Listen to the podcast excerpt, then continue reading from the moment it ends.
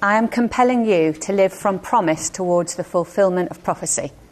I'll give you a release of power that will turn aside chaos where you live. But you must give me back what has always been mine. You must release my people. You must disciple, equip, and release both my body and my bride. It was for freedom that Christ died. Therefore, I command, let my people go, that they may follow me wholeheartedly. When I began to sort of um, prepare for it, I thought, oh, it's going to be me banging on about parenting again. But I can't help what I'm passionate about. And, you know, seeing people go on with God in their walk, whether they're adults or children, is something that really brings me joy. And when Tim, Pam, and myself do the Connect group, the kind of the group that um, people come to if they're interested in joining the church, the most exciting bit is when you hear about how people were saved and how they're going on with God. It's just really exciting. And so, particularly, the, the phrases that stand, stood out for me was about us uh, equipping and releasing people. Now, this is to leaders, but also it's actually for all of us. You know, that those people who are released will then go on to live for God wholeheartedly. And those promises that are in the Bible, they will actually experience in their lives. So, I'm going to look at what discipling means, what Jesus and what Paul said, and what we believe about what they said, um, how they did it, and how we should do it. Okay, so what is discipling? In Greek, I thought you might like to know this. Discipling is mathetes, which means a follower. It's not a student, but it's someone who adheres, well, not just a student, somebody who adheres completely to the teachings of another. Actually, the word kind of disciple, actually, there were loads of disciples around in ancient times. People used to be uh, disciples of Socrates and Plato, and, you know, Paul talks about uh, in the Bible, he talks about, you know, some of you may be followers of me, some of you may be followers of Peter or Apollos. Apollos. Um, that, that was a kind of a widely used phrase. Uh, Jesus had loads of followers. Some stayed with him briefly, like the rich young ruler you might know, who went up to Jesus and wanted to follow him, but Jesus said, Well, you need to give up all your riches. And he went away sad. So some people stayed with him briefly, but others stayed a lot longer, including the 12 who we always associate with the term disciple. I found a brilliant quote from Wikipedia, which is not always a brilliant place to look, but I really liked this quote. It is, says that discipleship is the deliberate apprenticeship which made the fully formed disciple a living copy of the master. I thought, oh, yeah, wouldn't that be great? We want to be fully formed and we want to be a living copy of the Master, of Jesus. So, discipling happens once you've been saved. Once you've decided that you want to turn away from the life that you had where you were in charge and you want to repent of all that and you want to follow God, that's when discipleship takes place. And of course, the person that we always look to, that, you know, the discipler is God. So we spend time with God. We read the Bible. We learn who God is and what He's like what he thinks is important and what he doesn't think is important. And we look at Jesus and we see what he did and what he said. And we pray and we worship and we listen to the Holy Spirit and learn what his voice is like. And when you're doing stuff with God, you understand what He wants you to do and how He wants you to do it and what you should believe about what you've done. And we could go on and on, couldn't we? But the thing I want to focus on this morning is the other bit of discipleship is when we get influenced by the people around us. Those people have been put in our spiritual family in the church. We should do it because actually it's a process of maturing that we all need to do as we're Christians. That's what a healthy Christian life should be like, that we start as babies and, and we grow up. In Hebrews 5, I haven't got it here, Hebrews 5, verses 12 to 14, Paul talks about the kind of the maturing process being a bit like, you know, when babies are on milk and they gradually get onto solids. And he criticizes a few people in the church, saying, you know, you're still on baby milk. You should be managing more solid sort of stuff. And actually, an adult on baby milk is a ridiculous thing. It's not a good thing, is it? Uh, and we should be maturing like that, being able to take on bigger things. And I was thinking, I wonder what it looks like an, uh, an adult being on baby milk. And maybe it's because we haven't really grasped fully foundational stuff like, I don't know, God's love for you, um, you know, come what may. Uh, Tim touched on it, didn't it? About, you know, it's not about following rules, is it? About knowing what, how Jesus sacrificed for us and what that bought for us. Maybe then who has power over your life, who you allow to have power over your life. Maybe who you are. Maybe it's to do with forgiveness. Maybe it's something to do with your thought life, something that's holding you back. It could be any kind of thing, really, but it's probably shown by a general lack of progress. You still feel you haven't moved on.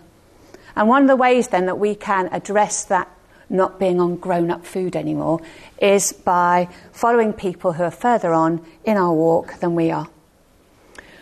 When I first became a, um, a Christian, when I was a student at university, uh, my family were wholly non Christian, and I hadn't got the faintest how to walk the Christian life.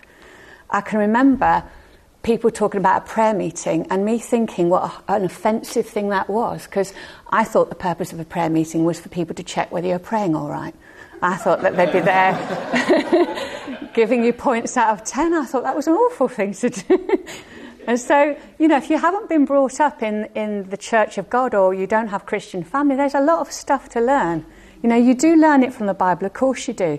But there's all sorts of stuff about, you know, forgiving people who are never going to say sorry, uh, how to manage your finances, you know, how to have a quiet time how praying, you know, attitude to going to church, all that kind of stuff. You know, we need to learn and we can learn from each other.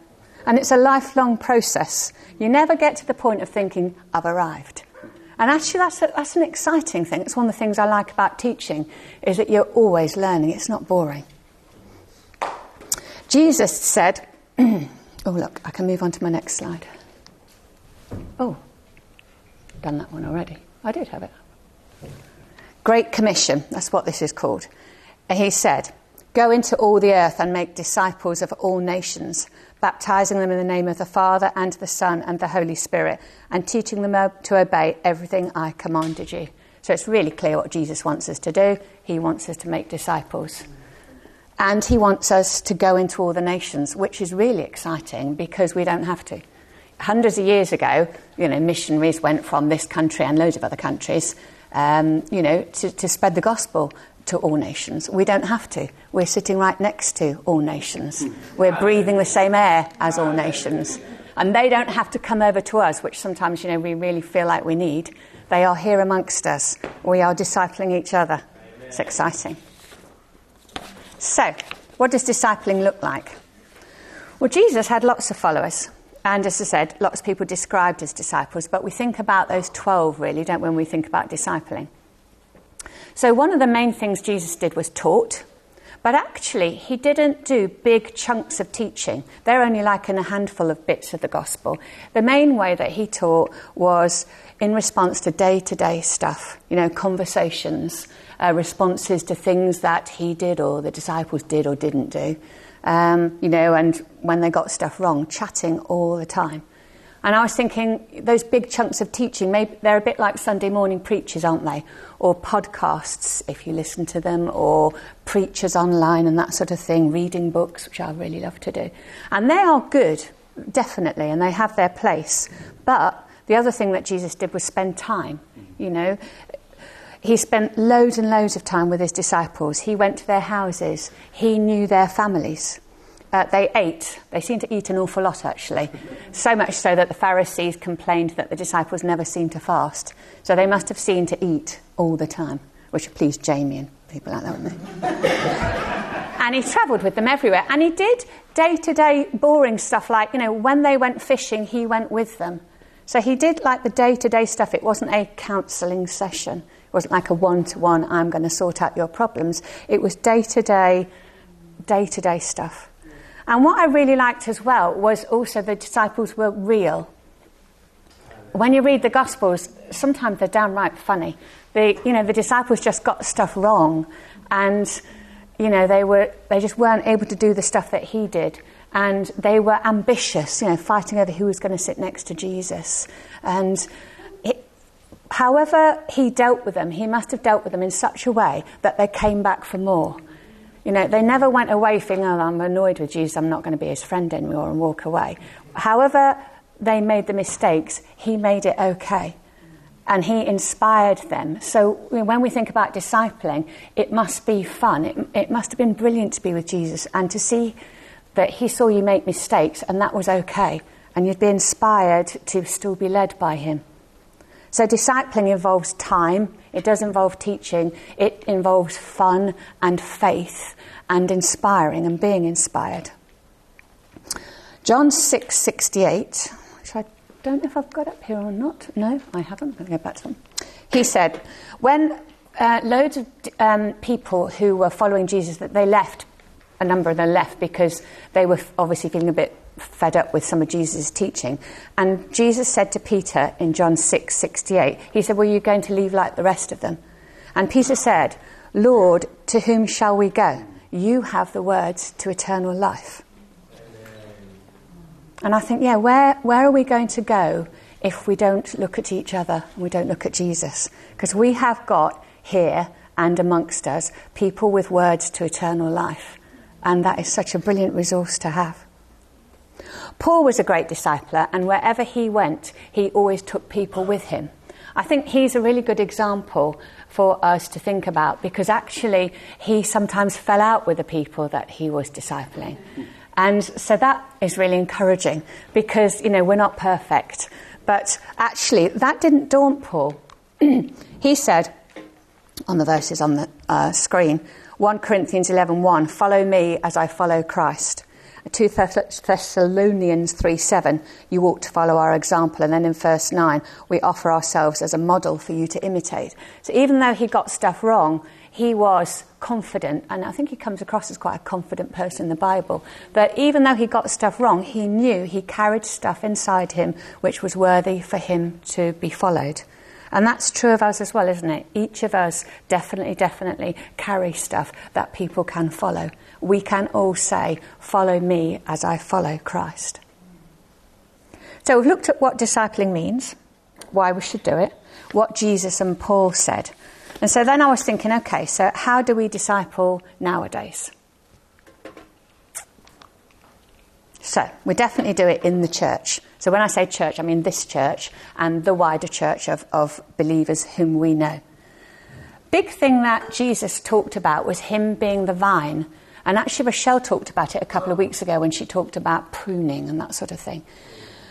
And actually, the whole of, well, uh, chapter 15, verses 1 to 8, and I've just got the end bits there about uh, Jesus talking about him being the vine. And I thought it was interesting that, you know, if, if, if the Gospels had been written in this country, we might have described um, him being an apple tree or something like that. But he doesn't say that we are each individual apple trees.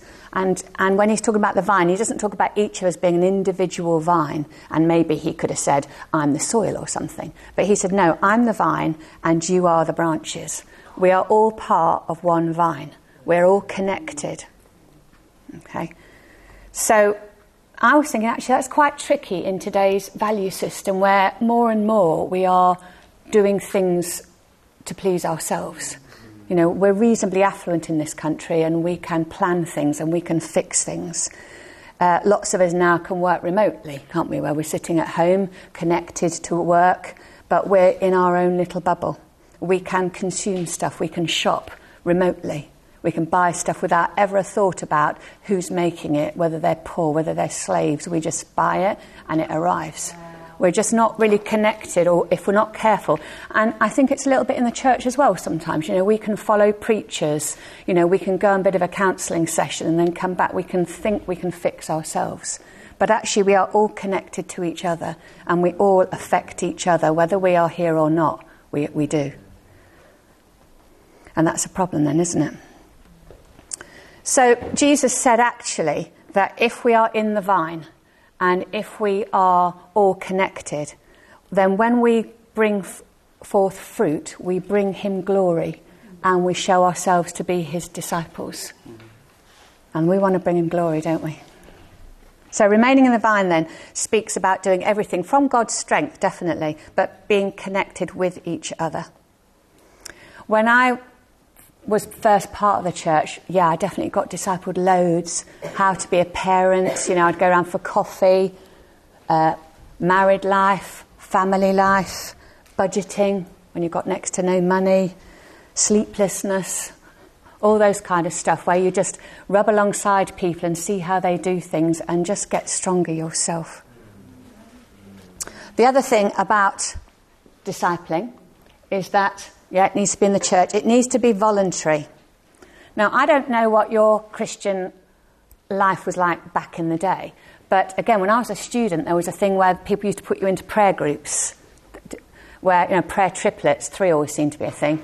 Uh, or you know discipling groups. I remember one occasion in particular where our Christian Union were going to divide us into sort of discipling groups, and I said to God, I don't mind who I'm with because I get on with everybody except Sarah Restel.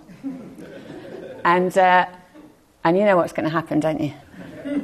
So we were put into threes, except the numbers didn't just quite work. One group had to be a two, and that was me and Sarah Restel. And what was really funny is she thought exactly the same. And uh, we were laughing about it. And it was really good because we got to be really good friends and really help each other. And that was helpful because it just shows you you can be discipled by anybody. But actually, it is better if you do it yourself. You're not put into groups, and in this church, we don't put people into groups. We don't tell you what community group you're going to be in. You choose. That means that you have the responsibility. So if you don't have relationships, that's your responsibility because you know you are free in this church to connect or not to connect. But it's really great when you do. So discipling also then you can think about targeting because you've got a particular need. You know, you're looking at somebody who's further on in an issue than you, or maybe succeeding in an area that you need breakthrough in. Jamie says that the person who's got the most influence, no, the most faith in the room has the most influence, and they're the people we should be looking out for. Um, I think most of you know that I'm a teacher, and this year I'm teaching year three, they're seven year olds. And a couple of weeks ago we were doing writing, and writing is hard. You have to do spelling, punctuation, grammar, and we were going to be writing over a few days. And the first day I said to them, right, well, you know, we're going to do a piece of work you're going to be really proud of. And for the children who, you know, really working hard, we're going to go and see Mrs. Moore. Uh, she's the deputy. Or we're going to put that writing on our proud to be writers board in our classroom. And the kids were really, really excited. Anyway, next day we were still writing. And the kids' enthusiasm had gone down a little bit because it's blimmin' hard work. And uh, I tried to kind of spur them on by saying, Don't forget, some of you are going to go see Mrs. Moore. And I could hear chuntering of, I'm never going to see Mrs. Moore. and I could feel my, Oh no, this is hard work. And then one little lad, Jacob, said, Well, I don't know if I'm going to see Mrs. Moore, but I'm going to try really hard. And I went, Yes. Gave him a house point, obviously. And Jacob, you're a star. But he had, you know, at that moment, he was the person in the room who had the faith that actually he could possibly go to Mrs. Moore. And that's the people that we're looking out for, is the people who have got faith, usually because they've got some success that they can build their faith on. The other thing that we need to do is when we're looking out for these people is realise that it isn't just one bit of advice that we're going to go and ask for and then just not bother seeing them again. Because I mean, I think other cultures are like this, but certainly in the English culture, we need time to be honest with each other. Um, I have a friend, um, well, I have a friend Joe, but I have another friend called Joe Gardner who I've known for 30 years, and we are honest with each other, but taken, hasn't taken 30 years. I think we can do it quicker than that. but actually, it does take time to be able to speak honestly into each other's lives, to trust and to know each other. So, discipling takes time. As well as targeting, I was thinking actually, the other time that I know I've been discipled is just rubbing along shoulders with people, which is a funny phrase anyway, because you don't really rub shoulders with people, but you know what I mean. It's living alongside, and that's definitely happened in our community group. That I have got discipled by in things I, I didn't really know I needed discipling in. Like, for instance, Esther, we've all learnt from Esther, and I know Jamie's referred to this as well. She has a phrase that, said, that where she says, That's not my portion. Because she's heard from God when she knows that something isn't meant for her maybe she's got a cold and she knows she's just got to push through it. And she says, That's not my portion. And I'm, in other words, I'm going to press through for God on this because I know He's got better things. And we've all got that as a phrase So Esther's actually discipled our whole group and more with that one little phrase, but behind it, testimony of life where she has pushed through with God and she's succeeded. You know, the whole group has learnt about finances through Gary and the faith, faithfulness that he has learnt with God. And again, you only get that by week in, week out, um, rubbing on shoulders with somebody. Um, book club. You know, all we're talking is about books, but we're building friendships and discipling as well. Just last week, I had a conversation with Remy and Tracy, and I just love the way that they are just upfront about how they're going to parent. No nonsense. Sorry. but it's good. You know, the Endersbys are quite quiet and well behaved. So there are times when I stick out a bit. And I really like people like Remy because I can look at her and think, yeah, I can be who God's made me to be. I don't have to be English and polite all the time. what a terrible thing that would be. And the other way that I am being discipled is stealthily, undercover. And you'll like this one. You can choose somebody to disciple you and they don't know about it. So I'm going to let you into a secret because she's doing junior church. I am being discipled by Diana Luma and she doesn't know it. she is in our community group, so I know her.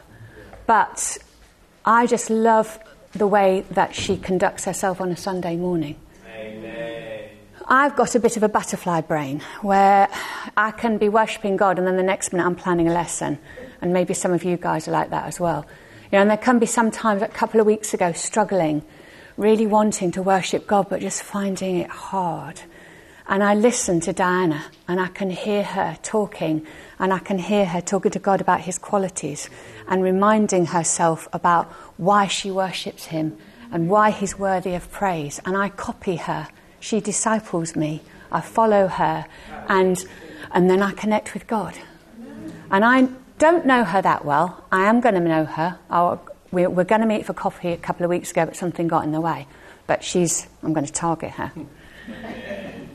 because I know that she works full time. She's got three children. I think she has her mum living with her. She must have stuff going on that I don't know about.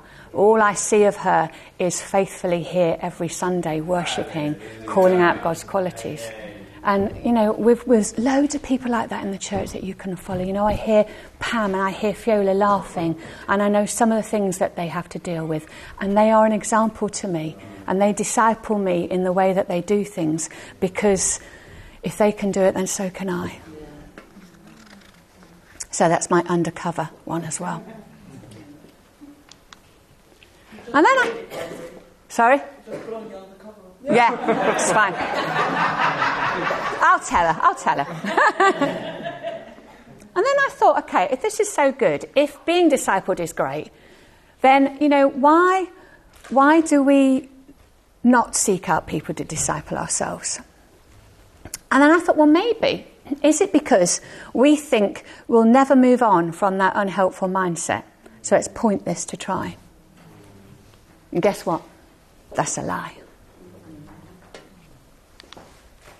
Because, for we know that our old self was crucified with him. I'm reading from Romans 6, 6 to 7 and verse 22. Our old self was crucified with him, so that the body ruled by sin might be done away with, and that we should be no longer slaves to sin, because anyone who died has been set free from sin. But now you've been set free from sin and have become slaves of God. The benefit you reap leads to holiness, and the result is eternal life. There's nothing that you are stuck in. You are a new creation, you are a slave to righteousness, so there's nothing that you have to be a slave to. You fix your eyes on God, you hear Him speak to you, and you look for people in the church who are that little bit further on than you, and they will have testimonies to improve your faith and help you move on. Another thing, maybe you feel intimidated by people who seem to have it more together than I want to laugh at that one. Steve and Wendy Backlund, who we listen to sometimes on a Thursday night, had this thing where you laugh at a lie. And I'm, I'm laughing because I think this sometimes, and then I have to hit myself and think, don't be silly. It's a lie. There's nobody who's got it together in this church. We're all the same. But we have. We have got it together because of God. But nobody's perfect. Oops. Did I go on one? 2 Corinthians 4 7. We know this verse, but we need to get it inside. We have this treasure in jars of clay to show that this all surpassing power is from God and not from us. 2 Corinthians 3:18 For we all who with unveiled faces contemplate the Lord's glory and we're being transformed into his image with ever increasing glory which comes from the Lord who is the Spirit. Amen. We're all made of clay. Any good stuff you see in us is because God has done it. And therefore, we should be free to learn from each other and we shouldn't be hopeless because if you see some success in somebody's life, it's because they have succeeded in God. And therefore, we can learn from them. Another one. Maybe you feel swamped by life and you think that you will meet up with that person or deal with that issue when you've got more time. Guess what? There's never time unless you make it right now. And I thought, actually, time, I think time is the treasure these days. Matthew 6:19 Do not store up for yourselves treasures on earth where moths and vermin destroy where thieves break in and steal for where your treasure is there your heart will be also. And I was thinking yeah it may not be actual treasures it might just be time that we treasure up because we are busy and I do think London, you know, we are under a lot of pressure, public sector workers under loads and loads of pressure, more and more required.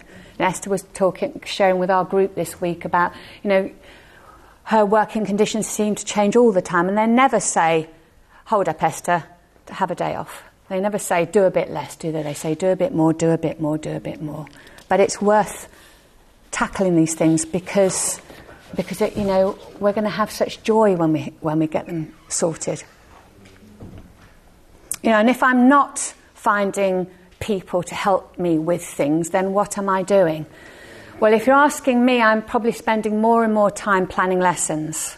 You know, I could plan lessons for all the time that there is, but it, it's much better to be with God, isn't it? You know, I could be tidying, I could be doing some housework, maybe, I could be watching Bake Off which is finishing soon.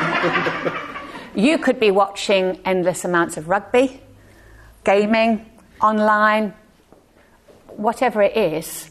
Those are all good things. They're not wrong at all. You know, it's good to, to have hobbies and to have relaxed times, but it's also good to spend time with each other.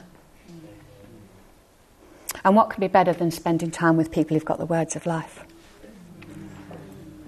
And then I thought, oh, why don't we disciple others? Maybe you feel that you don't have anything to offer, which is also a lie.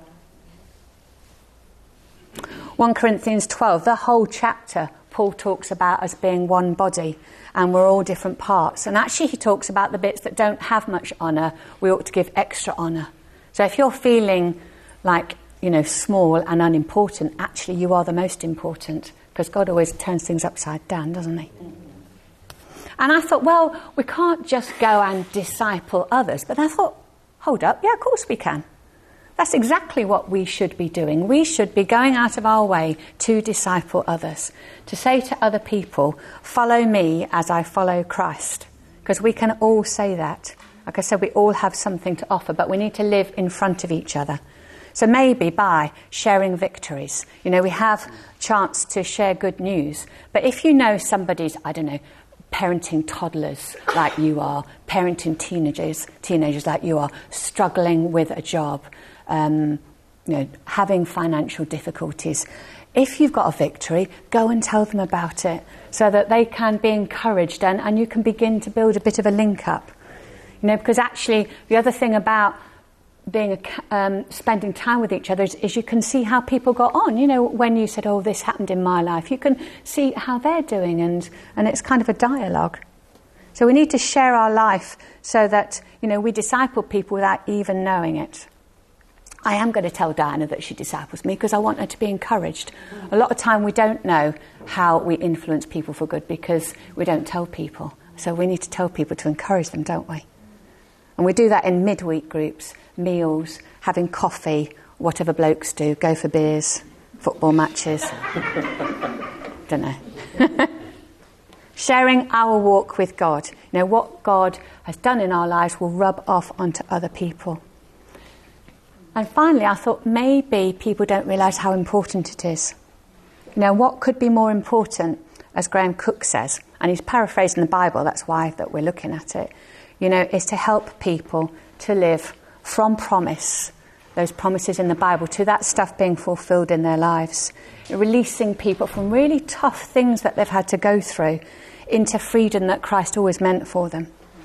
To equip people to heal people, to lead others, to evangelize, to affect the society that they're in.